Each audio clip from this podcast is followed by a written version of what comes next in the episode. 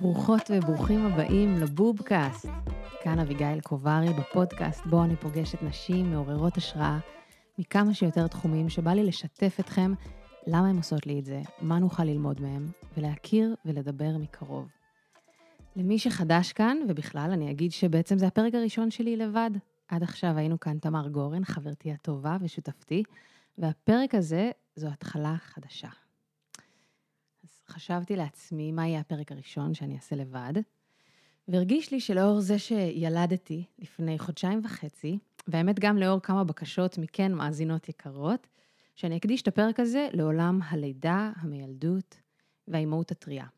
ונצלול למה שנקרא עיבוד לידה, שתכף נבין מה זה, ונעשה את זה דרך הלידה שלי. אז אני כבר אומרת, לא לדאוג, זה לא יהפוך לפודקאסט רק על הנושאים האלה, עכשיו שנהייתי אימא.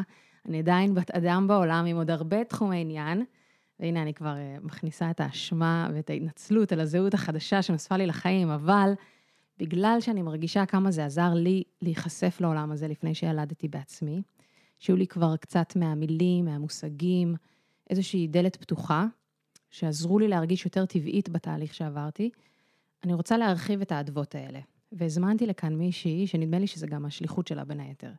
להעלות את המודעות של כל מה שעובר על אישה כשהיא נכנסת להיריון ועד האימהות שלה. אז כאן איתי מיכל רוזן, אחות מיילדת, מטפלת בעיסוי סובדה, שזה עיסוי רחם, מובילה את קורה, קליניקה וקהילה לנשים, מרצה בכנסים ובסדנאות, ואחת משתי המנחות של באות לעולם, פודקאסט על הריון, לידה ובריאות נשית, שאני האזנתי לו כל ההיריון שלי, והוא היה רגעי הכיף והפינוק שלי בזמן הזה. שלום, מיכל. וואו, איזה מרגש, איזה מרגש לשמוע. תודה, מבחינתי אפשר לסיים. אני זוכרת שממש הייתי כזה, שמה את זה ברמקול, את הפודקאסט שלכם, בזמן שהייתי מבשלת לעצמי ארוחת ערב, ואז אהוד היה נכנס ושומע בקולי קולות כזה, שליה, וגינה, רחם, הייתי כזה, אוקיי, אני אשים stop, אני אחכה לרגע הבא שאני פה לבד. וזו הזדמנות גם להגיד לכל הגברים מאזינים, שאני מאמינה שחלקכם תהיו אה, בני זוג לנשים שיעברו את זה, ואבות ביום מן הימים, או כבר, או לא יודעת, ושהפרק הזה לגמרי גם בשבילכם. מה נשמע, מיכל? מעולה. איזה כיף להיות פה. ממש. וואי וואי. הקול שלך היה נחמה גדולה בתקופה האחרונה. אמ, חשבתי להתחיל עם משפט שהיה באתר שלך, והוא נורא סקרן אותי, והוא הולך ככה, התחלות טובות משנות את העולם לטובה. מה זה המשפט הזה? כאילו, תסבירי אותו. אז אני אתחיל מזה שזה ציטוט. אה, זאת אומרת, זה השראה מציטוט של מיילדת אמריקאית שקוראים לה איינה מיי גסקין, שהיא השראה גדולה בשבילי, אה, שכתבה ספר שאפילו תורגם לעברית בשם לידה רוחנית, Mm-hmm. ואני ממליצה לכם לקרוא. אבל אם נחזור רגע למשפט הזה ונלך על ה zoom out, כאילו נתחיל ככה בגדול, כן. אז כשתינוק מגיע, אה, הוא פוגש את העולם בפעם הראשונה. תחשבי איזה mind blowing זה. פעם ראשונה שהוא פוגש עולם. פעם ראשונה שהוא פוגש אוויר ש, ש, שנוגע באור שלו. וזה רגע מאוד מאוד משמעותי שמטביע חותם. אה, ואנחנו רוצות שהרגע הזה יהיה חיובי, גם לתינוק וגם לאימא, כי זה יטביע חולתם על כל מה שהם יהיו מאותו רגע. זה, זה בהחלט רוחני, זה בהחלט אמונה. כן. ונזכור שגם אימא נולדת שם בפעם הראשונה. גם אם זו הולדה שנייה או שלישית שלה, היא פעם ראשונה נולדת לאימא לתינוק הזה. אז גם זה איך היא נכנסת לתוך התפקיד הזה, Mm. איך היא פוגשת את העולם החדש שלה. ואני חושבת שבכלל, הלידה, העניין שלה זה דפוס של כניסה ויציאה. כאילו, איך אנחנו עוזבות, אה, איך דפוס הכניסה והיציאה שלנו ממקומות, איך אנחנו, איך התינוק עוזב את הרחם ונכנס לעולם החדש שלו. אז בכלל זה גם משהו לחשוב עליו. איך אנחנו עוזבות מקומות בטוחים. כי, כי בואי, לידה זה לקפוץ בנג'י. וואי וואי, איך אנחנו עוזבות מקומות בטוחים, איזה משפט רגע לחשוב עליו. וזה אומר משהו גם, המשפט הזה, על, על הלידה האישית הראשונה שלך? מאוד. אמ, אני נכנסתי להיריון פעם ראשונה כשהייתי בת 30. אה, די ידעתי לאן החיים שלי הולכים, אמ, וההיריון והלידה היו כמו מכונת כביסה רגשית, אה, שאחרי הסחרור הזה לא יכולתי לחזור לאותו מקום שהייתי. אמ, אני אגיד שהייתה לי אישית חוויה מאוד מאוד טובה, אבל כשסיימתי את הלידה היה דיסוננס בין מי שידעתי שאני ומי שהייתי. למה? מה זה אומר? הכל השתנה, הגוף שלי השתנה, התשוקות שלי השתנו, העניין שלי השתנה. Uh, זה, זה, לידה זה משבר זהות. בואי, נניח ישר את הפצצה פה. אה, את אומרת את זה, זה, זה כאילו היה מיידי בשבילך? או... לא, כאילו פתאום... כאילו להגיד התשוקות שלי השתנו, זה כזה ענק. נכון, אבל זה כמו אה, פתאום ללבוש בגד ולהרגיש שהוא לא יושב עלייך טוב. זה כמו האור שלך לא יושב עלייך טוב.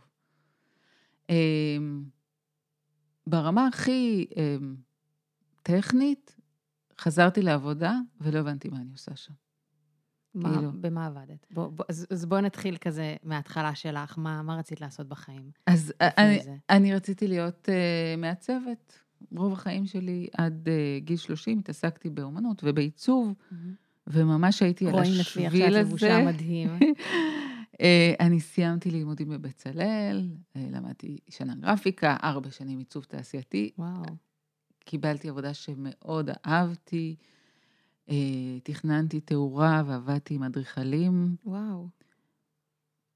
ואז, ואז אה, נכנסתי להיריון. ואם את עברת את זה, אז אולי יכולה להזדהות, כי, כי גם הזמנת אותי לדבר על זה. ופתאום נפתחה לי דלת לעולם שלא הכרתי. זה כאילו גרתי בבית, ופתאום פתחו לי דלת לעוד אגף. אה, ולמדתי דברים על הגוף שלי ו... ועל הנפש שלי, ופתאום עשיתי יוגה שלא עשיתי קודם.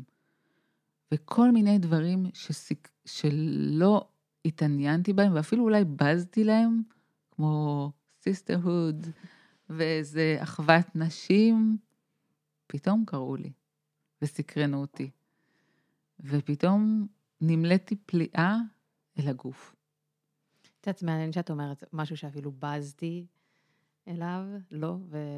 ופתאום התחברת, כאילו, מה, את זוכרת את התחושה שלפני? כאילו, מה זה אומר שבזת? את יודעת, את מכירה סטודנטים בבצלאל? Mm-hmm. זה נורא מתוחכם, זה נורא מתחכם, זה המון המון אה, אגו, זה נורא מתעסק בעצמי, זה, זה מתעסק באיך הדברים נראים, mm-hmm. ו, ופתאום את חובר, עוברת משהו גופני כל כך חזק, ש, שכל פרספקטיבה משתנה. כן, אני זוכרת שלפני שנכנסתי להיריון, לפעמים המבט שלי על אה, הורים צעירים בתל אביב, הייתי רואה אותם כמובן השלכה שלי, הייתי רואה את זה ככזה היאחזות ב... בצעירות שלהם, אולי אם הייתי עדיין רואה אותם כזה יוצאים לבתי קפה ומכניסים את העגלות המסורבלות לבפנים ומתלבשים כן. עדיין מגניב, והייתי הייתי מרגישה שיש שם איזו היאחזות כזאת אה, נואשת לדבר הזה, ואיזה מסכנים לפעמים, ואיזושהי ציניות, ועכשיו שאני פתאום בצד השני, באמת איזה, אין, אין כבר ציניות, כאילו, אני רק רוצה לפגוש אימא צעירה ולדבר איתה על זה ו, ולהתרפק על הרגעים הכל כך לא ציניים הסיסטרוד הזה, ממש. כן. אז אני אגיד שאני התאהבתי בהיריון. Mm. כאילו, התאהבתי באלת פריון שהפכתי להיות. הייתי עצומה ענקית, אה, וזה היה באמת mind blowing שאני מגדלת בתוכי עובר, ואני מאחסנת בן אדם בתוכי. כאילו, כל הזמן זה עניין אותי, איך הוא שוכב על הראש כל הזמן. אה, איך הגוף הזה שומר על התינוק שלי כל כך טוב, צוואר הרחם מחזיק חזק, חזק, חזק, וברגע אחד הוא נפתח. והוא משחרר את התינוק הזה לעולם. איך זה קורה? מתי הוא מחליט? איך, מה, מה זה הרגע הזה? אז, אז, אז כן, זה התינוק מחליט, והיום אני יכולה לדבר על המון הורמונים שמשפיעים על זה, ומה קורה שם, ובאמת איך הגוף עושה את זה. ולאט לאט, את יודעת, אימצתי איזה מבט מתפעל מהגוף, שלא קרה לי עד אותו רגע מעולם. כאילו רק ביקורת, ביקורת, ביקורת, שכל, הבטן, שכל. לא, הבטן הזה, Mm. הטוסיק הזה, גדולה, את שמנה. פתאום, וואו, אני גדולה, כי אני מגדלת בן אדם. זה מדהים, אני בוראת חיים. מה אכפת לי אם האף שלי ממש נפוח? אז מה, אמ, כן. וגם עד אותו רגע לא תפסתי את עצמי כבן אדם חזק או אמיץ. מזדהה. אה, ואז הגיעה הלידה, והייתה לי חוויה מטורפת, מאוד מאוד עוצמתית, והרגשתי חזקה ואמיצה, ולא הייתי פחדנית יותר. יש לי שתי אחיות, תמיד אני האחות הפחדנית. ולא, הייתי חזקה, מסוגלת, יכולה, והיה שם וואחד קתרזיס, ו... ו... ו... וכן, ופתאום גיליתי שאני משהו אחר גם. וואו, אני כל כך מזדהה עם הדבר האחרון שאת אומרת, כי אני גם ממש בן אדם פחדן, ו... ופתאום הרגשתי מאז שילדתי שיש לי איזה ביטחון בעצמי שלא הכרתי, כאילו משהו שעל הוואן, דבר שאני עושה, אני בטוחה בו, שזה כן. להיות אימא. אני לא יודעת, אני, אני יודעת שלא הרבה תמיד מרגישות ככה, אבל זה באמת תחושה חדשה. כן. ואני, וחשוב לי להגיד שלא ישתמע לרגע שלא כאב לי. fucking כאב לי מאוד. כן, תמיד צריך להגיד את כן. זה נכון, כאילו. זה ממש כאב, והיה יום שלם של צירים. אבל בסוף היה הקתרזיס הזה, ואני זוכרת שהוא יצא, ואמרתי למיילדת, מה זהו? זה נגמר? Hmm. אני רוצה עוד פעם. באמת? אוקיי, אז מה, מה בעצם גרם לך לקום ולשנות כיוון, באמת? אז אני חושבת שהמילה שתתאר את זה הכי טוב זה פער. ודיברנו, פער. היה פער בין מי שהייתי לפני הלידה וזאת שאחריה, אה, גם לטובה וגם בדברים שפתאום כאילו לא הסתדרו. אה, התבנית לא התאימה. היום אני יודעת לומר לנשים, ואני ממש משתדלת להגיד לכל אישה לפני לידה, שכשאת תעזבי את הבית לכיוון הלידה שלך. את עוזבת את מפתן הדלת, ואת גם משאירה שם חלקים ממי שהיית. ואת, ואת, כן, זה כמו נשל של נחש, ואת נולדת מחדש, וזה טריפ. זה טריפ, זה גם מסוג הדברים ש... שאני קצת אומרת, כאילו, אולי, אולי לא כדאי לשמוע את זה, כי זה יותר מדי להכיל, ה... הידיעה הזאת. אבל- שכשאני עוזבת את הבית לכיוון הבית חולים, אני, אני נפרדת, וואי, זה, אה, זה overwhelming. אני לא יודעת, אני מרגישה שגם זה צריך להיאמר. כן. אמ, אז הלידה שלי הייתה אה, יחסית קצרה, אמ, אבל אחר כך, ו- וחוויה מאוד טובה, אבל אחר כך היה לי מאוד מאוד קשה. אה, מה זה אחר כך? אני בבית? לא הרגשתי שעל הוואן Mm, אני יודעת ל- לעשות אימהות. כן. ידעתי ללדת. Mm. אבל אז מצאתי את עצמי עם תינוק ממש קטן וממש בוכה בין ארבע קירות, וגרנו בעין כרם, הרגשתי מאוד מאוד לבד. ואני זוכרת שאמרתי לעצמי איזה יום, אני לא יכולה לראות יותר עצים, אני לא רוצה להיות פה, תביאו לי אנשים, תביאו לי אספלט, תביאו לי בתי קפה, אני לא רוצה להיות פה יותר לבד עם. העצים האלה, תביאו לי אוטובוסים ורעש. הייתי בודדה ממש. אמ, זהו. רציתי חברה, רציתי כוס קפה, ומאוד מאוד רציתי לחזור לחיים הקודמים שלי. כאילו, להאחז. והדרך שלי לעשות את זה הייתה מהר מהר לחזור לעבודה, כי, כי רציתי להיאחז במה שהייתי קודם. Mm. וזה היה מאוד אה, לא פשוט. היום אני יודעת להגיד שהייתי צריכה שבט, הייתי צריכה חברות סביבי, לא Mm. לגור במקום אי ירוק ומבודד, אלא באמת שכל יום אני אפגוש אישה או אדם מבוגר שיבלה איתי את היום. כן, אני מרגישה שגם לי, אה, כאילו, כשנכנסתי להיריון, אז אנחנו גרים פה בפלורנטין, וכאילו היה מין דיפולט כזה, אוקיי, עכשיו עוברים דירה לצפון תל אביב, או למחוץ לעיר. ולרגע התבשלתי בזה, ואז הבנתי שלא, דווקא ממש אני, אני אישית צריכה את המוכר ולהרגיש שאני עדיין בעין הסערה, ו, ושלהיות בודדה בדבר הזה הכי מפחיד אותי. אז זה גם היה כזה התחלה של נקודות ציון של, אוקיי, יש כל מיני מין כללים וכל מיני אמרות שאומרים על השלב הזה בחיים, ומה כן. צריך לעשות כשאני עם אימא או וואטאבר, ואז את מתחילה להבין, אני יכולה לבחור לעצמי מה מתאים לי. בדיוק, ולדייק ולקחת את זה בצעדים קטנים. אז אני חזרתי מהר מהר לעבודה, כי נ- מאוד נבהלתי מהפער ומהמשבר זהות. אבל אז הגעתי וזה לא התאים לי יותר. קיבלתי קידום ושנאתי את זה. וואו. והבנתי שמשהו בי ממש השתנה, ואני לא יכולה לדבר יותר עם המהנדסי חשמל האלה, ואני לא יכולה לראות אדריכלים, וזה לא, ואני לא רוצ... שנאתי את זה.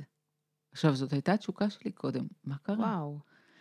אמ, והיה לי מאוד קשה לשבת במשרד כל היום, ובעיקר היו לי רגשות אשם מטורפים, על זה שהשארתי תינוק, ומרוב שהוצפתי אשמה, אז גם לא הסכמתי לקחת מטפלת, אז אמרתי לבעלי, המנכ"ל, אתה מטפל עכשיו בילד, קח אותו למשרד. זה קרה. אה, בעיקר לא עניין אותי להיות יותר מהצוות. כאילו, אמ, לא, זה שאת אומרת ששנאתי את זה, זה... זה- כן. עכשיו, תחשבי, זה מה שהגדיר אותי עד לאותו רגע. כן. מה עכשיו? יש ריק. קיצור, משבר זהות מטורף. אה, ואת תשמעי אותי אומרת את זה שוב ושוב, כי אני, זהות. חשוב לי לתת לזה הכרה. מהמם. וחשוב לי, אני לא אומרת שלכולן זה קורה, אבל יש נשים שחוות משבר זהות וצריכות למצוא את עצמן מחדש. ואנחנו צריכות להיות שם בשביל החברות שלנו שזה קורה להן ולהגיד לה, זה בסדר, את רק Mm. ילדת. זה כמו אמ, היא ילדה, נערה בגיל ההתבגרות, היא מסתכלת במראה והיא לא מזהה את עצמה. וייקח זמן עד שהכל יתיישב במקום. וואי, זה... אני מקדימה את המאוחר, כי עוד, עוד לא... תכף ניכנס לעיבוד לידה, אבל כשאמרת את זה עכשיו, אני חושבת גם על ה...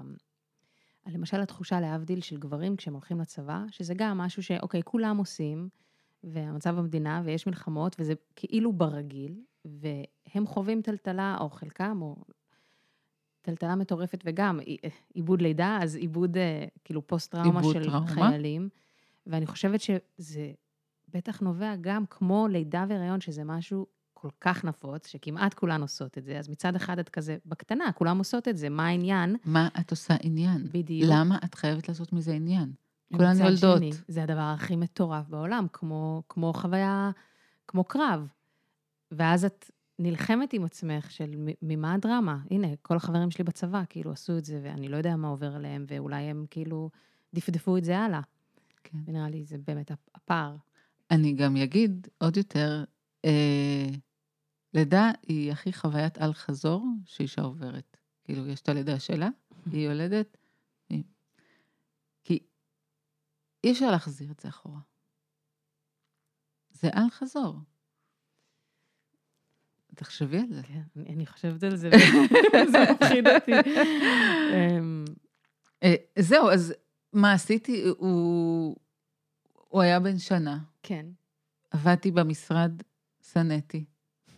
וכשהוא היה בן שנה התפטרתי ואמרתי, לא, אני...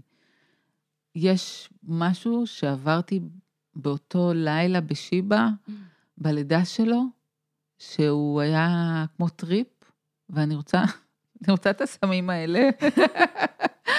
אני רוצה, היום אני יודעת לקרוא לזה חמודה, היית מוצפת אוקסיטוצין, זה אחלה סם. את רוצה אותו שוב ושוב ושוב לחוות את זה? אני רציתי את האנרגיה שהייתה שם באותו חדר. כאילו כמו רציתי לבקבק אמ, את העוצמה הזאתי, ו... את אומרת, לא רק אה, בתור אה, מישהי שרוצה עוד לעשות עוד ילדים, אלא להיות גם בצד השני. כן, גם רציתי לעשות הזאת. מלא, בעיקר רציתי מלא ללדת אחר כך. וואו. לא לקחתי בחשבון שאחר כך צריך לגדל אותם. אה, אבל נרשמתי לקורס דולות, כן. כי הלידה היא ממש כישפה אותי. ורציתי לחזור לשם, רציתי לחזור שוב ושוב לחוויה הזאת. אמ, ואז הייתי כמה שנים דולה, מהמם. ותומכת שבמיל- במשפט אחד. לידה, אמ, אישה שנמצאת עם אישה בלידה ו... ותומכת בה, אם זה תמיכה רגשית, אם זה במגע, אם זה בלהסביר לה מה, מה קורה, לתת לה מידע. אה, אבל לי אישית אמ, זה לא הספיק, כי הרגשתי שאני אמ, רוצה ללמוד עוד אנטומיה, וגם אני רוצה להיות זאת שתעזור לאישה באמת לקבל את מה שהיא רוצה. ולפעמים הרגשתי שזה לא קורה בחדר, בחדר הלידה. כי אמ, בעצם המיילדת מנהלת שם את האירוע. כן. אם לידה אה, אין בה שום תקלה. זאת יכולה להיות האישה והמיילדת. אמ, כלומר, לא צריך רופאים, רופאות. כן, התפקיד של הרופאים בחדר לידה הוא לבוא כשמשהו משתבש. מיילדת, אה, היא, היא, היא עם האישה בלידה שלה. ו, ואני אגיד גם, שאישה בשביל ללדת היא לא צריכה אף אחד. אישה יודעת ללדת, תינוק יודע להיוולד, ומיילדת שם בשביל לסייע. כן. זה מה שאנחנו לפעמים שוכחים, שזה, זה, בניגוד לתהליכים אחרים שאישה מגיעה לבית חולים והיא באה עם מחלה, כשאת mm-hmm. באה ללדת, את באה לעשות תהליך פיזיולוגי שהגוף שלך יודע לעשות. ואת אמורה לקבל תמיכה. כן. אין פה פתולוגיה, אין פה מחלה.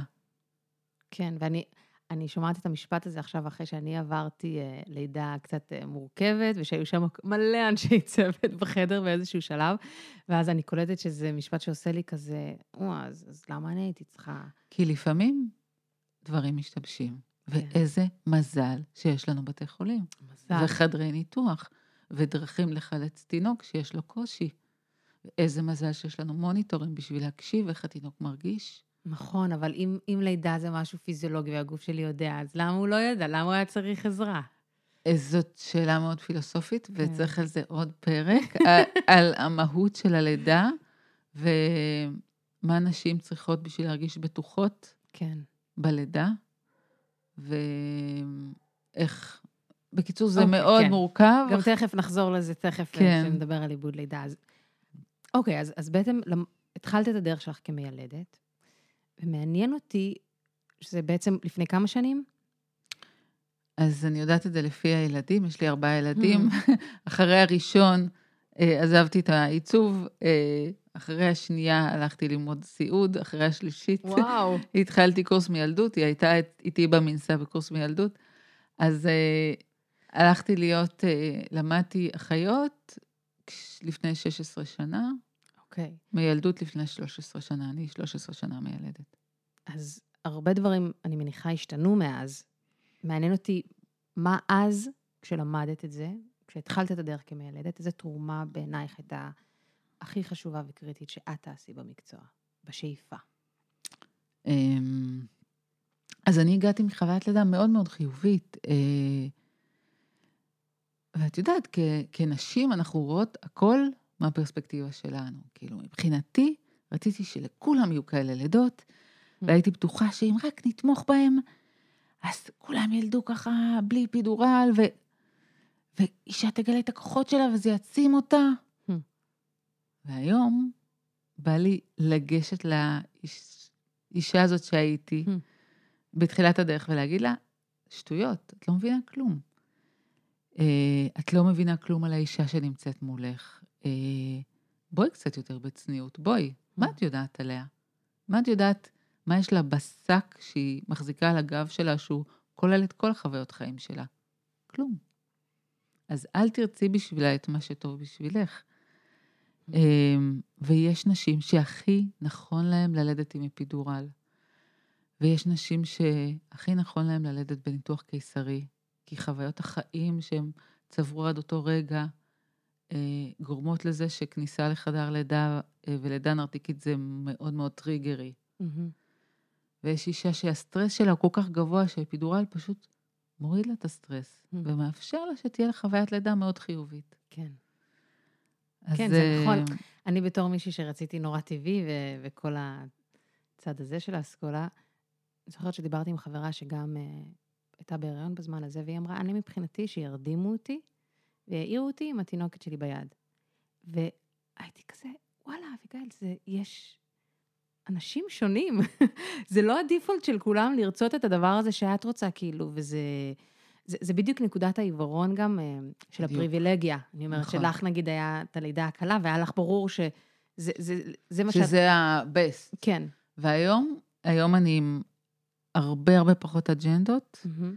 של איך לנהל לידות, ואני באה עם הרבה מאוד סקרנות לשמוע מה אישה רוצה.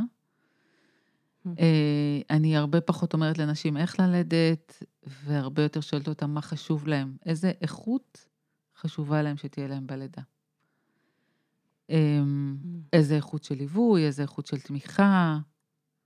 והיום מה שמעניין אותי זה שכמה שיותר נשים יצאו עם חוויות לידה טובות.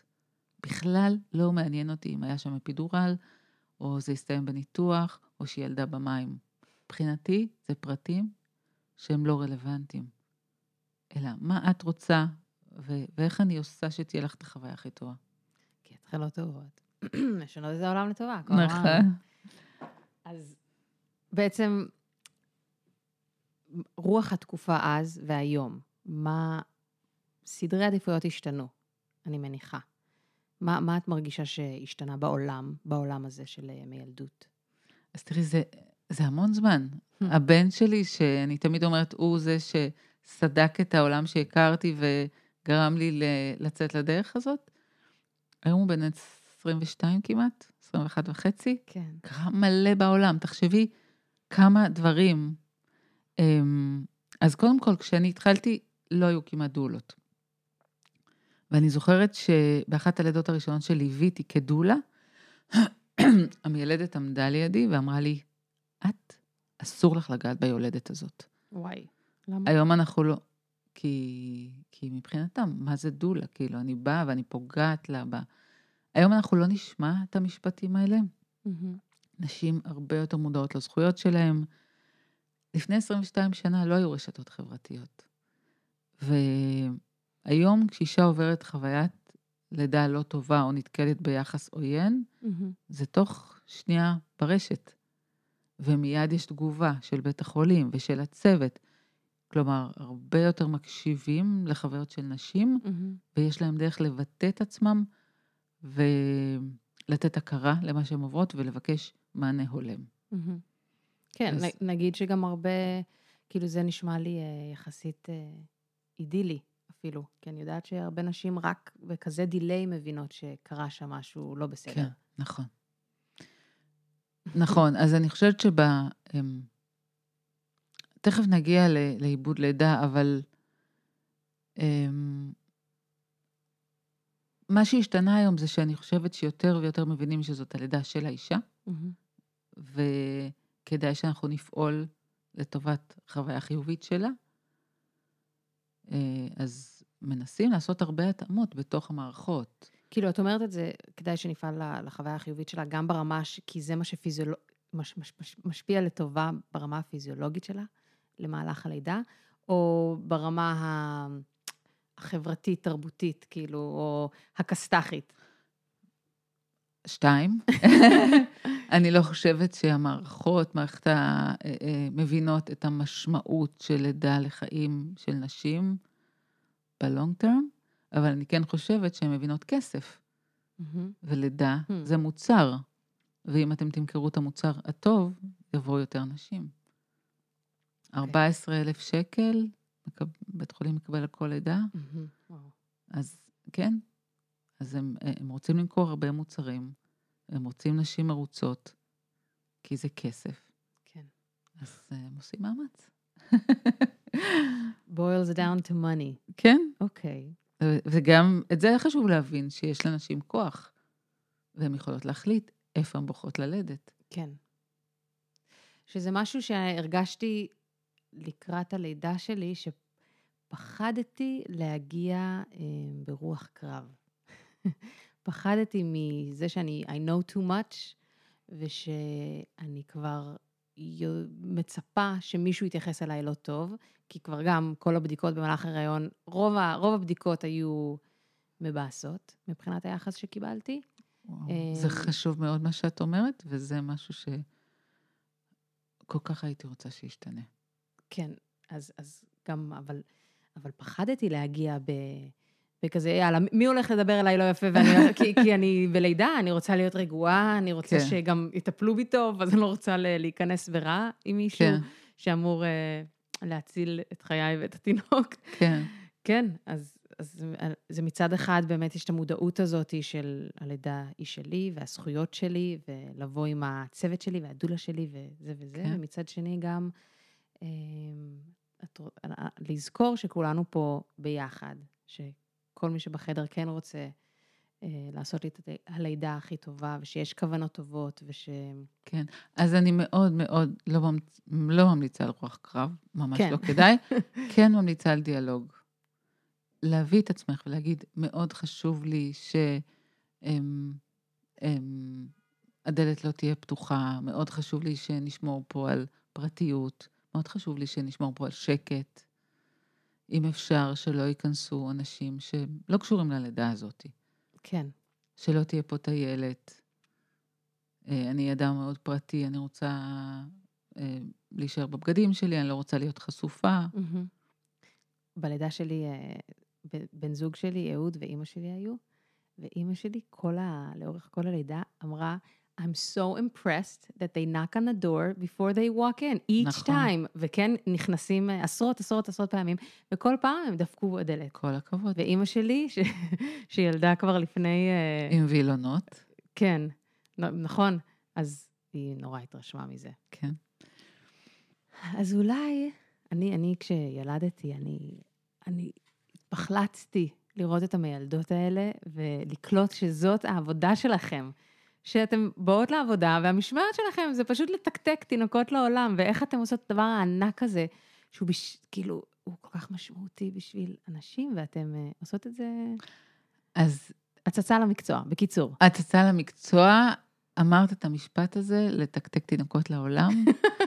אז כשאני אמ, בחרתי במקצוע, זה לא מה שרציתי, לתקתק תינוקות לעולם. Mm. כאילו, רציתי אה, להיות בחוויה החד פעמית הזאתי, אה, ופתאום את מוצאת עצמך מתקתקת, מתקתקת, רצה, רצה, רצה, רצה, רצה, אז, אז, אמ,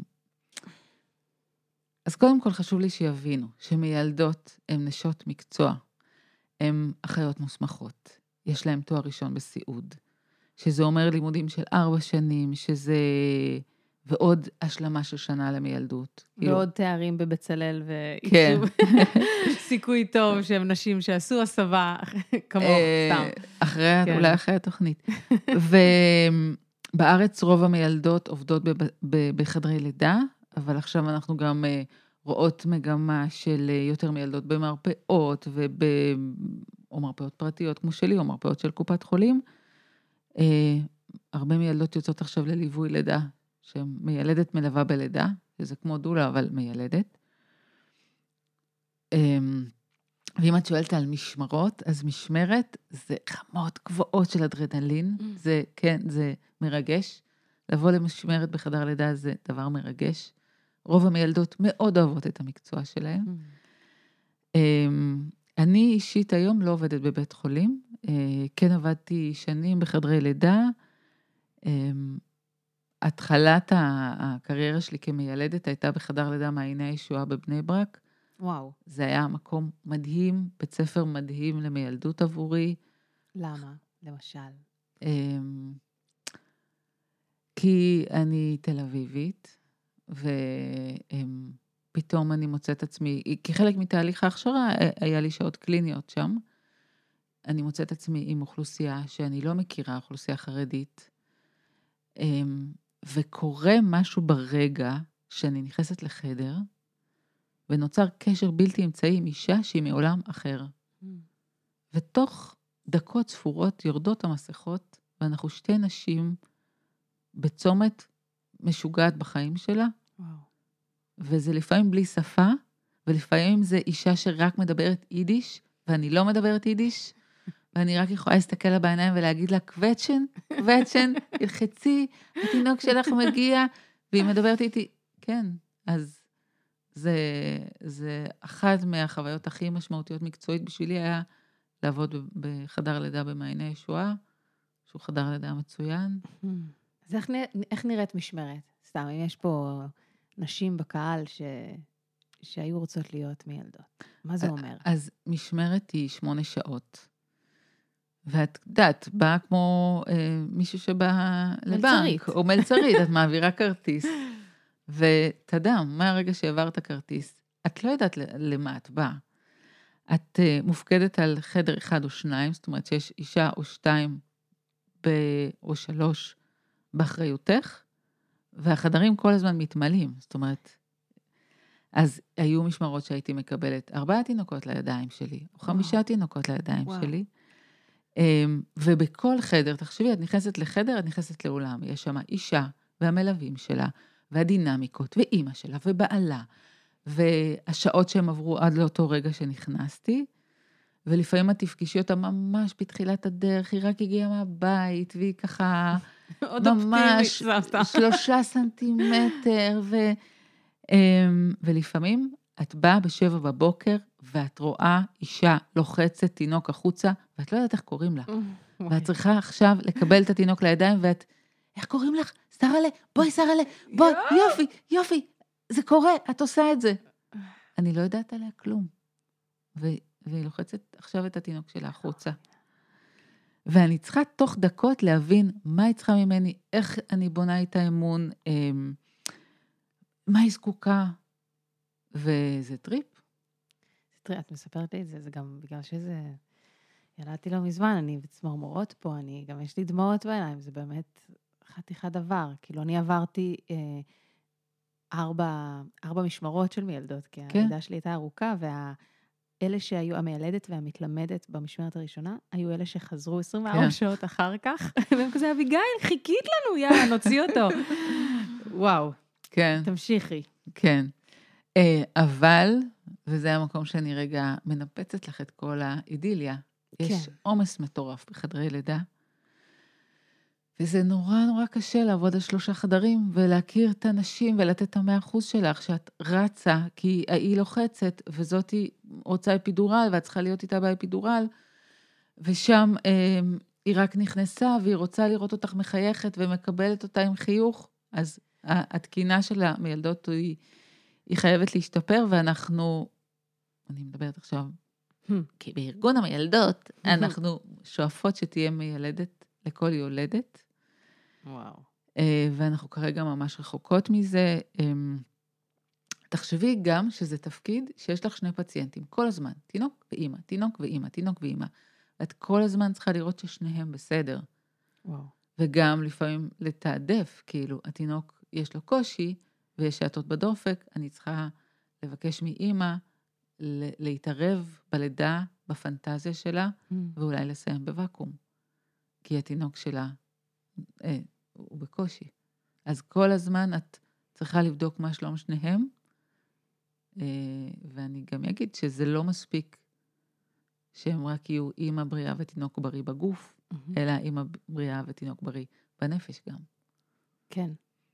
שעוד פעם מחזיר אותי למחשבה על חיילים. כאילו, לא יודעת, זה כל פעם מחזיר אותי שזה לא... שאנחנו כבר רוצים יותר, נכון? יותר מחייל אה, שלם בגופו. כן. זהו, וגם ילדות עובדות במיון, ואז הן מטפלות ב-40 נשים לפעמים, וגם, אוף. לפעמים את מטפלת גם במקרים קשים. אה, לידות שקטות, תחשבי, מיילדת שמטפלת בחדר אחד בלידה שקטה, בחדר אחר באישה שיולדת עכשיו תינוק בריא. והנפש שלך צריכה להחזיק את שני הדברים האלה, בו זמנית, באותו הזמן. שאלה כאילו קטנונית, אבל מסקרנת אותי. את, תוך כדי, את מתייעצת כמיילדת כן, עם אנשים? כן. מצד אחד זו עבודה מאוד מאוד סוליסטית, כי את לבד בחדר, מצד שני, יש לך צוות של מיילדות, אחיות למקצוע, שאם את מרגישה שמשהו לא מרגיש לך, או לא נראה לך, את תצאי, את תתייעצי, את תבקשי מהרופא שייכנס, או כן. הרופאה, וייתנו עוד עין על המוניטור, ויתרשמו. זאת אומרת, זה, עבודת צוות היא מאוד מאוד חשובה, והיא קריטית במקצוע. ואני שנייה לפני שאנחנו עוברות נושא, כן. רוצה להגיד משהו על, על תפקיד של מיילדת ברמה העמוקה והפילוסופית. שמיילדת היא אשת מקצוע שעומדת על הצומת.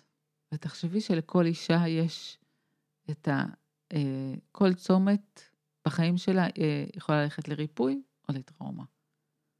ובטח בלידה. ומיילדות עומדות יום-יום על הצומת הזאת של ריפוי או טראומה. Mm. ומאוד שואפות שהעשייה שלנו היא תתחבר לשביל של הריפוי של האישה. זה המון אחריות. המון. כן. אני באתי לשאול מה הכי אה, מאתגר לך שם, בתפקיד. אמ, אני חושבת שהכי מאתגר עבורי היה לא להכיר את האישה לפני. זאת אומרת, להיכנס לחדר, ותוך שניות לנסות להבין את העולם שלה, ולנסות להיות בשבילה כמו שהיא רוצה שאני אהיה. ולפצח את החידה, ואני לא יודעת שום דבר על החיים שלה. אז זה הכי קשה ומתסכל, וכי כי כשיצאתי מבית חולים, מה שעניין אותי זה לעשות continuity of care.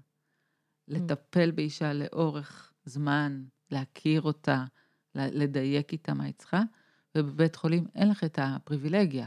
את כן. נכנסת, היא לוחצת, הראש בין הרגליים, קבלי את התינוק, גו. go, now. אבל זה גם הקסם של להצליח לעשות את זה. כן, וואי, להצליח זה... כן. פי. טפיחה על השכם, במינימום. אז, אז אמרנו שנדבר על עיבוד לידה. זה משהו שאת uh, עוסקת בו. כן. מעניין אותי למה זה חשוב לך. למה זה חשוב לי לדבר על זה? כן. אמ, את יודעת, עברתי את זה כרגע, זה, זה כל עולמי עכשיו, ואני גם מרגישה ש... כאילו, את עוברת בלידה דבר כזה גדול. אז כן, אז כשיצאתי מהבית חולים, וכאילו כל החברות שלי, המשפחה, זה, את כאילו יוצא לך לספר את הסיפור הזה over and over, כביכול, כן. ומין כזה כבר אה, בנית את הסיפור הזה, טקטקת כן. אותו. אה, ואת זה עוש- כמו תסכית כזה. כן, כבר את עושה פליי, והופ, והופ. כן. והופ. and yet, לצד זה שזה כאילו משהו שאת מספרת, יצא לך לספר אותו הרבה, כי גם הרבה סקרנים, ואת יצאת מהחוויה הזאת, לי יש עדיין תחושה שזה לא, את, את לא, אמ, את לא ממצה את הסיפור הזה, כאילו, את, גם, לא יודעת, אני אישית, כאילו, יש גבול לכמה פרטים אני יכולה לרדת אליהם עם אנשים, כי בסדר, זה עדיין לא, כמו שאת מספרת, החלומות גוף, שלך, כאילו, זה לא ונפש, מעניין. והפרשות, כן, וחשיפה. נכון, גם ברמה הזאת, אבל גם ברמה של כאילו, אוקיי, כמה זה מעניין בן אדם אחר ממה שאת עברת. כן. ויש עדיין את התחושה שאני שנייה, אני רוצה ל... לאבד להבין, להבין, נכון. לאבד את זה שוב, וגם אה, נשים שאני מכירה שעברו לידה, וכשאני חוזרת איתן לסיפור הזה, כמעט כולן בוכות כשהן מדברות על זה. זה כאילו, גם, גם אימא שלי, אח, אחות, כאילו חברות, זה, זה כל פעם מחזיר אותם, כאילו זה קרה עכשיו. אז, אז, אה, אז בואי נסביר לך מה זה תהליך של עיבוד לידה. אז קודם כל, עיבוד לידה זה יכול להיות פגישה, אבל בדרך כלל זה לא פגישה אחת, זה, זה, זה כמה פגישות, שבהם אנחנו ניתן אמ, המון הכרה לתחושות שעולות לך כלפי הלידה שהייתה לך.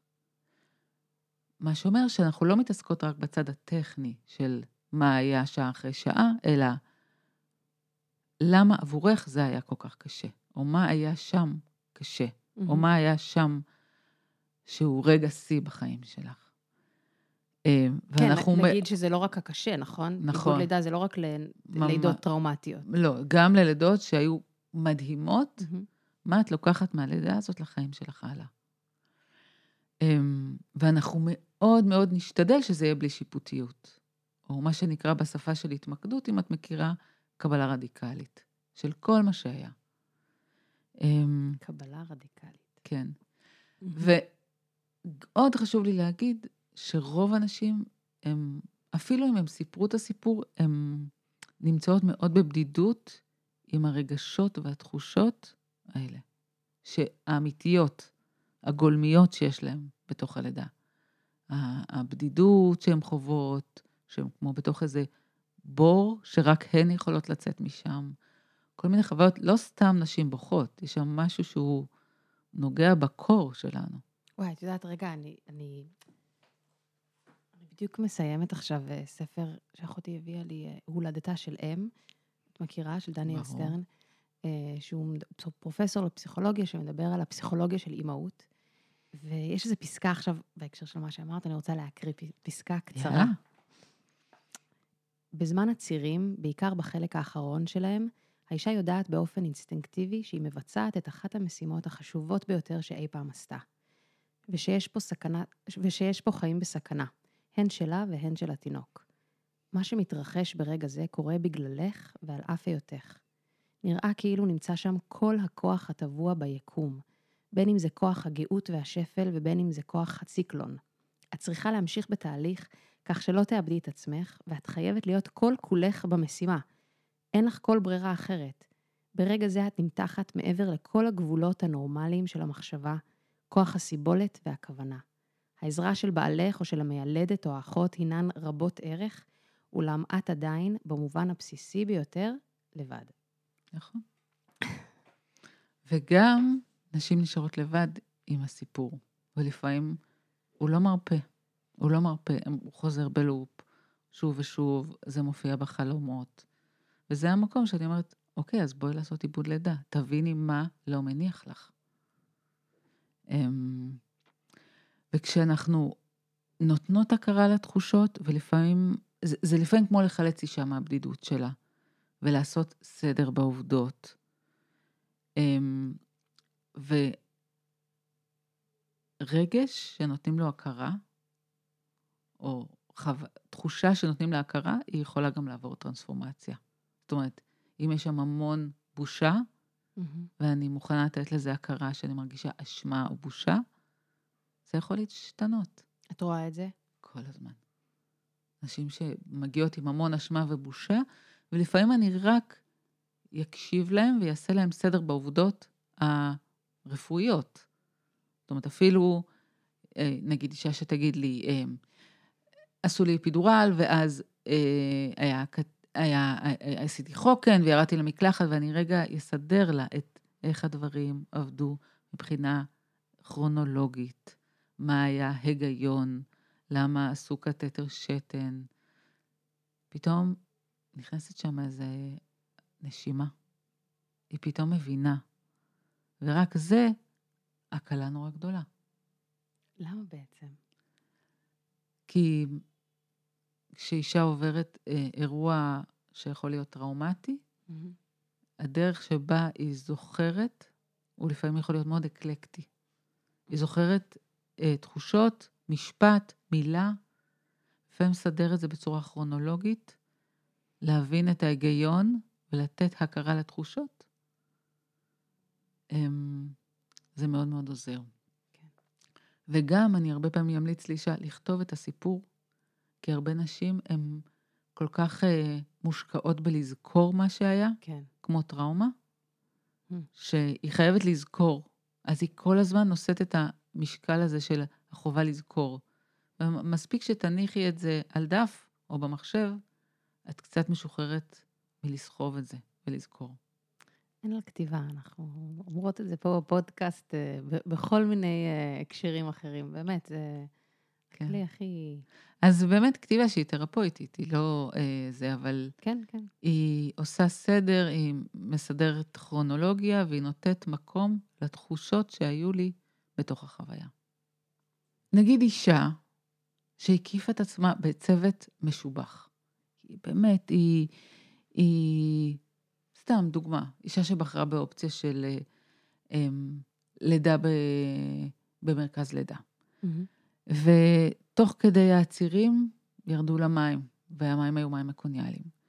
שנגיד מה זה, זה... זה מים שהתינוק עשה בהם קקי, ואז אה, צריך שיהיה מוניטור כל הזמן ולהיות בתשומת לב, וזה... אז היא הייתה חייבת לצאת מהחדר במרכז הלידה ולעבור לחדר רגיל, ואז הייתה גם האטה בדופק. והיא מצאה את עצמה בחדר ניתוח, בהרדמה כללית, יולדת שהיא ישנה. אז אמ, האישה הזאת עשתה כל מה שהיא יכלה, שתהיה לה חוויית לידה מדהימה. הקשיבה לבאות לעולם, קראה את. כל הספרים, הייתה בקורס הכנה ללידה. עשתה היפ, הכל. מלא סקווטים. מלא. ועדיין, אנחנו אף פעם לא נדע איזה קלפים אישה תקבל בלידה שלה. כן. זה כל הקטע עם הבנג'י הזה. את, את באה מוכנה לחוויה של חוסר שליטה. וזה נורא מפחיד. ועם הקלפים האלה, אנחנו נצטרך לעבוד. ואחר כך נסתכל על, מה, על החוויה שהייתה לי שם, ונבין מה זה היה בשבילי.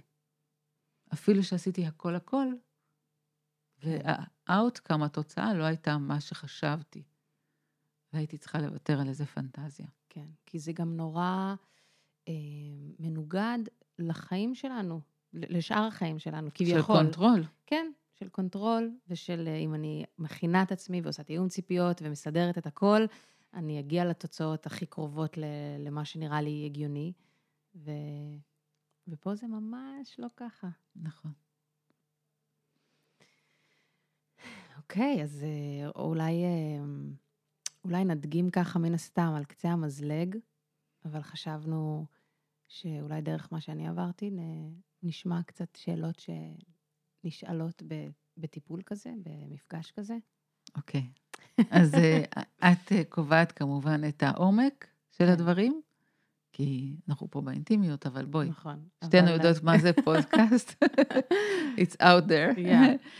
אמ, אז אני לא מכירה בכלל את סיפור הלידה שלך. בכלל גם היום הכרנו. אז את יכולה לתת, אה, וגם אני אגיד שמה שאנחנו עושות פה זה לא עיבוד לידה. כן. זה הדגמה של עקרונות, של מושגים, כי עיבוד לידה זה באמת תהליך, וזה לגמרי. אינטימי, ואף אחד לא מקשיב לזה. כן. כמו הכוכבית על אה, דגני בוקר. כן. זה, זה בלבד. כן. אמ, את יכולה לתת כותרת ללידה שלך? נגיד אם זה היה סרט? כן. מה הכותרת של הסרט? וואו.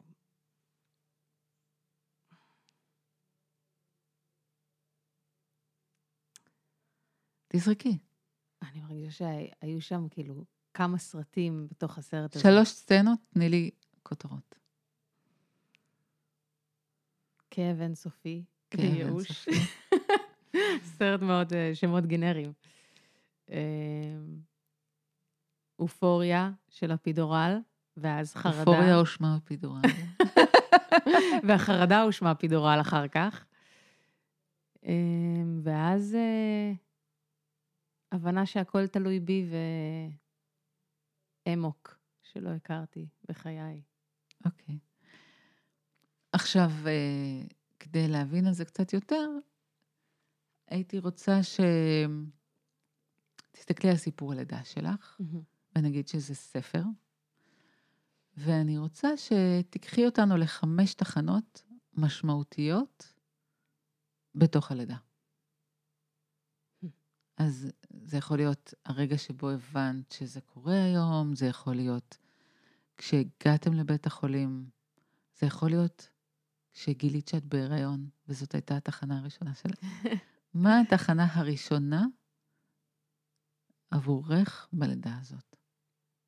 עכשיו קפץ לי זה שהתחילו לי הצירים באמצע הלילה, ועוד לא הערתי את אה, אהוד ואימא שלי, כי חיכיתי שזה באמת, אה, לתת להם שינה רציפה עד הרגע האחרון. ובדיוק חברה טובה שלי, תמר יפת, היא חזרה מחו"ל והיא סימסה לי באיזה ארבע בבוקר, היא הייתה כזה בג'טלג, סתם כתבה לי מה נשמע, במקרה אני ערה, והייתי בדיוק בצירים. והתחלנו להתכתב תוך כדי זה שאני כזה קמה מהמיטה, הולכת למקלחת, חמש דקות בכאבים, חוזרת להירדם. והיה בזה משהו, כאילו, את יודעת, כשאת מדמיינת את הרגע הזה, שיהיה לך צירים ואת תלכי, תסעי, זה כזה מין רגע גדול מהחיים, ואז פתאום ההבנה שאני עכשיו מתכתבת עם אחת החברות הטובות שלי, תוך כדי הצירים. ושזה כזה נורא יומיומי, זה כאילו כאב מטורף, אבל גם, הנה, אנחנו מצליחות גם לדבר על עוד דברים, ו... כן. וכזה ה-back and forth הזה היה, כמו שאת מגיעה לקבלה ב... בבית חולים, כן. ואת צריכה שנייה... קודש וחול. לסדר את זה בירוקרטית, כן. את זה שאת נכנסת ללידה. זה כאילו דברים שלא חשבתי עליהם. כן. אז זה אולי תחנה ראשונה. אז תחנה ראשונה זה להבין שאני צועדת פנימה והחוצה, פנימה והחוצה, ואיך זה עבורך ככה להיזכר ברגע הזה? מה, מה עולה לך? זה, זה, זה מרגיע אותי, שזה כאילו, זה עדיין חלק מהחיים, זה עדיין משהו שהוא, כאילו, משהו שאני מכירה. אוקיי. אז זה משהו חדש, אבל זה עדיין משהו שאת מכירה. כן. אוקיי, Mm. אז זאת התחנה הראשונה, הסצנה הזאתי. אמ, ומה תהיה התחנה השנייה? תזכרי שיש לך בערך חמש תחנות. וואו. תחנה שנייה זה היה אז כל הסאגה שהייתי עם צירים אה, בתוך אה, ג'קוזי אה, בבית החולים. בבית החולים, כשעוד מאוד שאפתי לעשות לידה טבעית. ואימא שלי ואהוד היו שם כזה מאוד אה, תפקדו כצוות ביחד, ושמו עליי את הזרם מים על הגב, ושניהם היו שם כזה בשבילי, כזה שלוחה אחת. הסתדרו נורא טוב, זה היה נורא חמוד. אה, ופשוט ככה, השעות שם.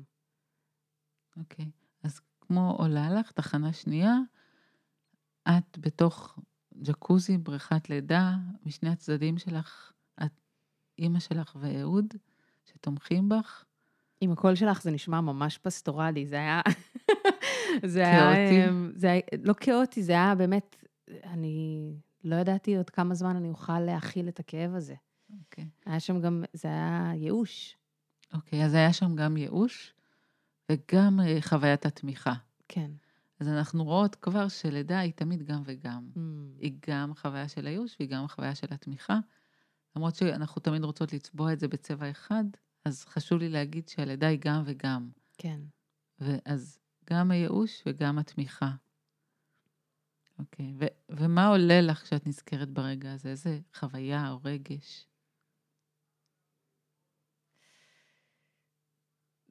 דומה למה שאמרתי מקודם, שזה באמת אה, לגעת במשהו חדש ובכאב שלא חשבת שאני לא יכולה, אי אפשר לדמיין. ומצד שני, מלא צחוקים, ו- ואני שנייה קופאת, הולכת להתיישב על האסלה וחוזרת לה, ו- וכאילו כן. היומיומיות הזאת כן. ששזורה בתוך זה. אוקיי, ומה תהיה התחנה הבאה? התחנה הבאה זה כשהבנתי שאני צריכה את האפידורל הזה, כי אני כבר אה, לא רואה את האור, ואמרו לי שאהוד ואימא שלי צריכים לצאת מהחדר, כי זה מהלך אה, סטרילי, כן. והמיילדת שהייתה שם, גלית, מדהימה, היא אמרה, תקשיבי, את תצטרכי לא לזוז איזה עשר דקות בזמן שהם מכניסים לך את האפידורל, צריך לא לזוז, ואני לא, חשבתי שאני אצליח לא לזוז, כי התפתלתי מהכאבים, וזה היה נראה לי כמו, כאילו, גם התמיכה שלי מחוץ לחדר, וגם איך אני, איך, איך אני אצליח. כן. והיא פשוט החזיקה לי את היד ואמרה לי, נשמי, והיא הייתה שם, והיא, באמת לא חשבתי שאני אצליח, והיא אוקיי. העבירה אותי בזה. אה, וכאילו, והרגשתי הכי קרובה אליה, והייתה מדהימה. אוקיי. אז זה גם היה כאילו התחנה הזאת של להצליח במשהו שלא חשבתי שאפשרי. אוקיי. ועכשיו שאת מנסחת את זה ככה, אז גם יש פה איזו חוויה של הצלחה. כי כמו שבהתחלה תיארת אפידורל, זה היה כמו, הבנתי שאין לי ברירה. כמו, כמו ב- בסמנטיקה ככה של ויתור. כן. אז גם לראות בתוך כל מיני רגעים, שיש שם, שזה יותר מורכב, כי גם יש בחירה של לקחת עכשיו אפידורל, וגם יש את הקרבה הזאת עם המיילדת. כאילו, יש ברגע הזה המון. ורגע להסתכל עליו, להסתכל מה עולה לך מול הרגע הזה. איזה רגש, איזה תחושה, איזה חוויה יש לך מהדקה הספציפית הזאתי, שמיילדת עומדת מולך, מסתכלת לך בעיניים, אומרת לך, נשמי, ואת מצליחה. כן. זה נכון. אוקיי? אוקיי, ומה תהיה התחנה הבאה? אנחנו בתחנה רביעית. כן. תחנה רביעית זה כבר שאומנם נכנסתי לאופוריה אחרי הפידורל ונרגעתי, ולא האמנתי שאני עדיין רואה את הצירים המטורפים האלה במוניטור, ואני לא מרגישה כלום. אבל אז, זה שהגוף שלי היה רדום, פתאום חטפתי חרדה מזה. לא, לא חשבתי שככה זה מרגיש, כן. וממש הרגשתי נכה, הרגשתי כאילו עבר עליי תאונת דרכים, ואני חשבתי שאולי זה טעות, שאולי הכניסו לי יותר מדי אפידורל. ופשוט עשיתי כמה טלפונים לאנשי מפתח בחיים שלי, שירגיעו אותי. לראיין אותם. להגיד, אם זה תקין. כן. זה התחיל עם אבא שלי, שהוא אה, מהנדס כימי, והוא אמר, גייל, trust science. כאילו, זה מה שהאפידורל אמור לעשות, הכל בסדר. והמשכתי לחברה שלי, הדס, שעברה את זה, ואמרה, תעשי כאילו שלקחת סמים, סמים קשים, וזה הטריפ שלך וזה הכיף. ולגיסתי, ו... ולאח שלי, ואחרי כל זה הצלחתי להירגע. אז גם, זה גם כאילו דומה לחלק הראשון, שאני מתכתבת תוך כדי צירים, ש- שאני תוך כדי לידה ואני בבית חולים, אבל גם עושה טלפונים. כן. וזה גם משהו שלא חשבתי עליו, שהוא אז כזה בתוך תחשבי- התמונה הזאת. שגם, כמו יש פה אובדן שליטה, ואת נאחזת ביתדות ובמשאבים שיש לך מחוץ לחדר, כן. שזה די מדהים. היית צריכה רגע לצאת מהסיטואציה וכמו לקבל תמיכה מהם. אוקיי, ומה תהיה התחנה הבאה?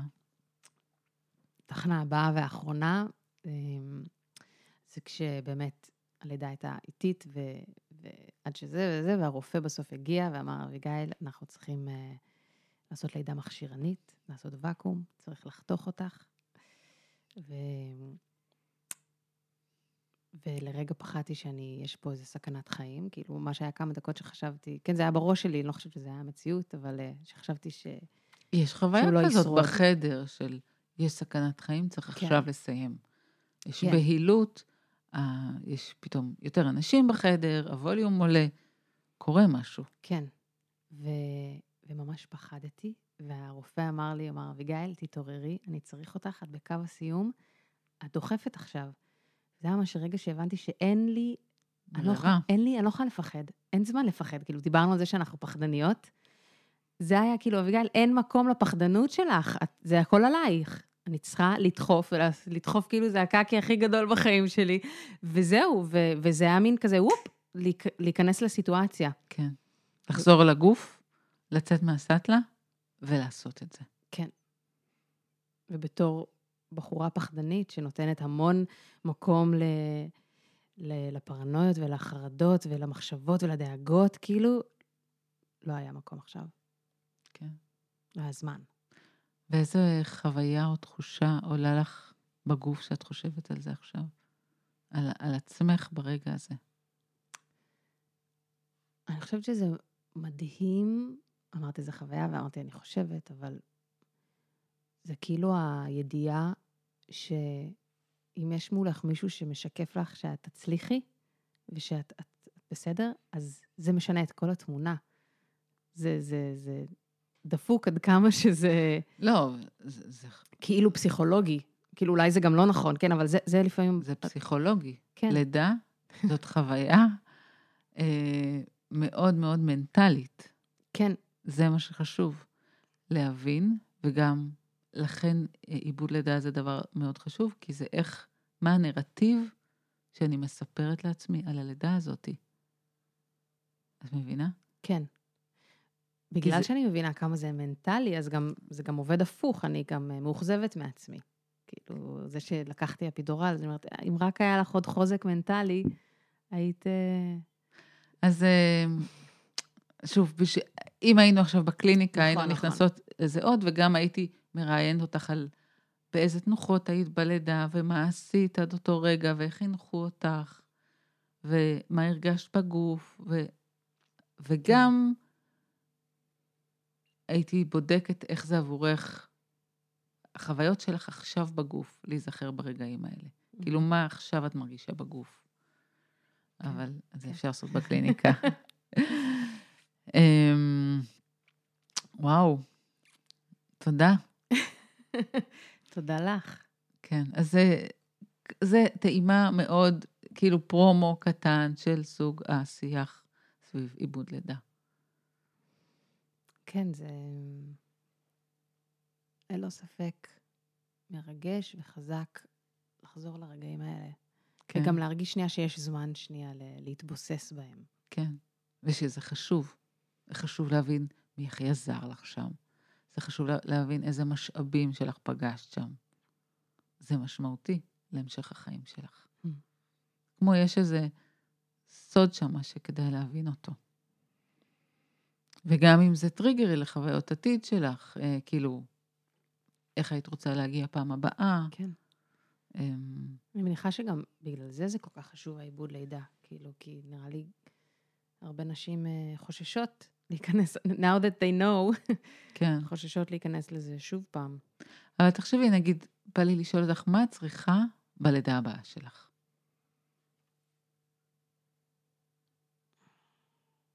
מה צריכה מהמלווים שלך? שיצחקו יותר. שיצחקו יותר, שיקלילו. כן. רק צריכה שיקלילו, כל הזמן כן. שיקלילו. כן. וגם להביא אוכל, אה, אוכל טוב. של להביא אוכל טוב. כן, שיקלילו. לא, אני ילדתי בלניאדו בנתניה, וסליחה, אבל אין שם אוכל נורמלי. אין וולט. וואו. כן, בסדר. טוב, אנחנו ממש אה, לקראת סיום. אני רק רוצה ככה... הקמת עסק שנקרא קורה, נכון. וזה זה, זה נראה לי ממש... אה, אני מניחה שהוא הוקם מתוך כל הדברים האלה שסיפרת, מכל הצרכים, מכל המודעות שנבנתה לך עם השנים. אז אולי רק נגיד, זה גם איפה אפשר למצוא אותך. אז נגיד שכשהקמתי את קורה, התסכול שלי היה שאני נכנסת לחדר לידה ואני מכירה אישה רק ברגע של הלידה, ואמרתי, לא, אני רוצה לדעת עליה יותר, אני רוצה לדעת על החיים שלה, על המשאבים שלה, על הכוחות שלה, על מה יעזור לה ללדת, מה יעזור לה לעבור את טיפולי הפוריות שהיא צריכה, והרצון שהיה לתת באמת אה, אה, טיפול רציף, continuity of care. ובשביל זה קורה הוקמה. והתחלתי באמת רק רק עם נשים שהן היו בהיריון, אבל היום, אמ, היום אני פוגשת אה, ילדות בנות שבע עד נשים בנות שמונים. מה את עושה עם ילדות בנות שבע? אז אה, זה קשור ל- לדברים, לכלים הנוספים שנוספו לי, כי התחלנו עם ליווי הריון, שהדגש היה באמת לתת ליווי לנשים בתהליך ההיריון והלידה, ולתת אינפורמציה, וזה עבר אה, ל- לעשות קורסי הכנה ללידה, וזה המשיך לטקס שקוראים לו אה, האולטרסאונד ההוליסטי, שזה למשש את הבטן, להבין איך העובר שוכב, ולצייר על הבטן את העובר כמו שהוא Mm. נמצא עכשיו, ופתאום לקבל הבנה ממשית של איך נמצא שם בן אדם. אמ, ואז אה, התחלתי לעשות עיבוד לידה ולעבוד עם טראומה של נשים. ואחת התחנות הביאה אותי למה שקוראים לו סובדה, שדיברנו עליו בהתחלה, שהוא עיסוי אה, בטן, אגן, עיסוי רחם, מהמם. אה, שהמקור שלו הוא מהאומה של המאיה. אה, קוראים לזה מאיין אבדומינל מסאז'. אז הוא בא מדרום אמריקה, מבליז, על גבול גואטמלה. הוא באמת מטפל בהמון בעיות של נשים בבטן, באגן וברחם. אז אם זה טיפולי פוריות אה, ותמיכה בהם, ו... וגם בעיות במערכת עיכול. אז כשיש ילדה, בת שבע, שנורא נורא סובלת מכאבי בטן, לפעמים אימא שלה תבוא איתה כדי ל- ללמוד איך לעשות לה עיסוי בבטן, כדי שיהיה לה יותר נעים זה בגוף. ממש עיסוי חיצוני. כן, עיסוי גם- חיצוני על, עם שמן על פני העור, בבטן ובגב, אמ, מתוך הבנה ש... אני, אנחנו פה פותחות עוד סוגריים ועוד סוגריים, אבל שמי שפיתחה את השיטה הזאת, היא התבססה על, אה, על תורה או תיאוריה של שמן מקומי מבליז. שקוראים לו דונה ליכיופנטי, שאמר שהרחם הוא הלב של האישה, שהרחם של האישה לא במרכז, כל הגוף שלה לא באיזון, וכדאי שנאזן את הרחם כדי שכל המערכות שלה יעבדו יותר טוב. אז ראיתי באמת שאת מנחה סדנאות של העיסוי, שבעצם את מלמדת נשים לעשות את עצמן. נכון, נכון. אז, אה, אז באמת, אה, בגלל שחשוב לי שאנשים יכירו את הגוף שלהם ואת הרחם שלהם, ויבינו שהרחם הוא אה, איבר קריטי לחוויה שלהם בעולם. ואני לא מדברת רק על הריון ולידה, כן. כי את כל חודש פוגשת את הרחם שלך שמתמלא ומתרוקן ומתחדש, ואת לפעמים סובלת מכאבי וסת וכאבי ביוץ, ואת, רק אה, לפעמים. ואת מאוד מושפעת מהשינויים ההורמונליים שעוברים עלייך. אז כדאי שתכירי את הרחם ותכירי את הביוץ שלך ותכירי אה, דרכים להקל על עצמך. אה, כן, וואו, טוב, נראה לי זה... עם זה נסיים. כן, אז, אז אה, קורה נמצאת ב, ביפו, הסדנאות גם קורות ביפו, ובואו, בואו לטפל בעצמכם, בואו להכיר את הרחם שלהם, שלכם, אמ, ותזכרו, התחלות טובות אה, משנות את העולם. וואו, מיכל רוזן, תודה על כל מה שאת עושה. באמת. תודה על ההזמנה, איזה כיף. אמ, אני יודעת, גם, גם אה, כשקבענו להקליט את הפרק הזה, אז סיפרתי לכמה חברות שאני מזמינה אותך, ואז גיליתי שהם עברו, עברו טיפולים איתך. אמ, אז עוד יותר היה המלצות אישיות חמות ששמעתי, ואת עושה עבודה חשובה ומשמעותית. ואני שולחת את כולכם, את כולכן, אם אתם בשלב הזה בחיים שלכם, לשמוע את באות לעולם, כי זה, זה באמת שינה לי את החוויה הכי, הכי פרקטי וואו, כך שאפשר. מרגש מאוד לשמוע. כן, צריך להגיד לפודקסטריות, כי אנחנו לא שומעות את הפידבק לרוב. אז תודה שהייתם איתנו, תודה מיכל שהגעת. אני אביגיל קוברי. תשלחו את הפרק הזה למי שיכול לעזור לה או לא, ותודה שהייתם איתנו. תודה. Bye.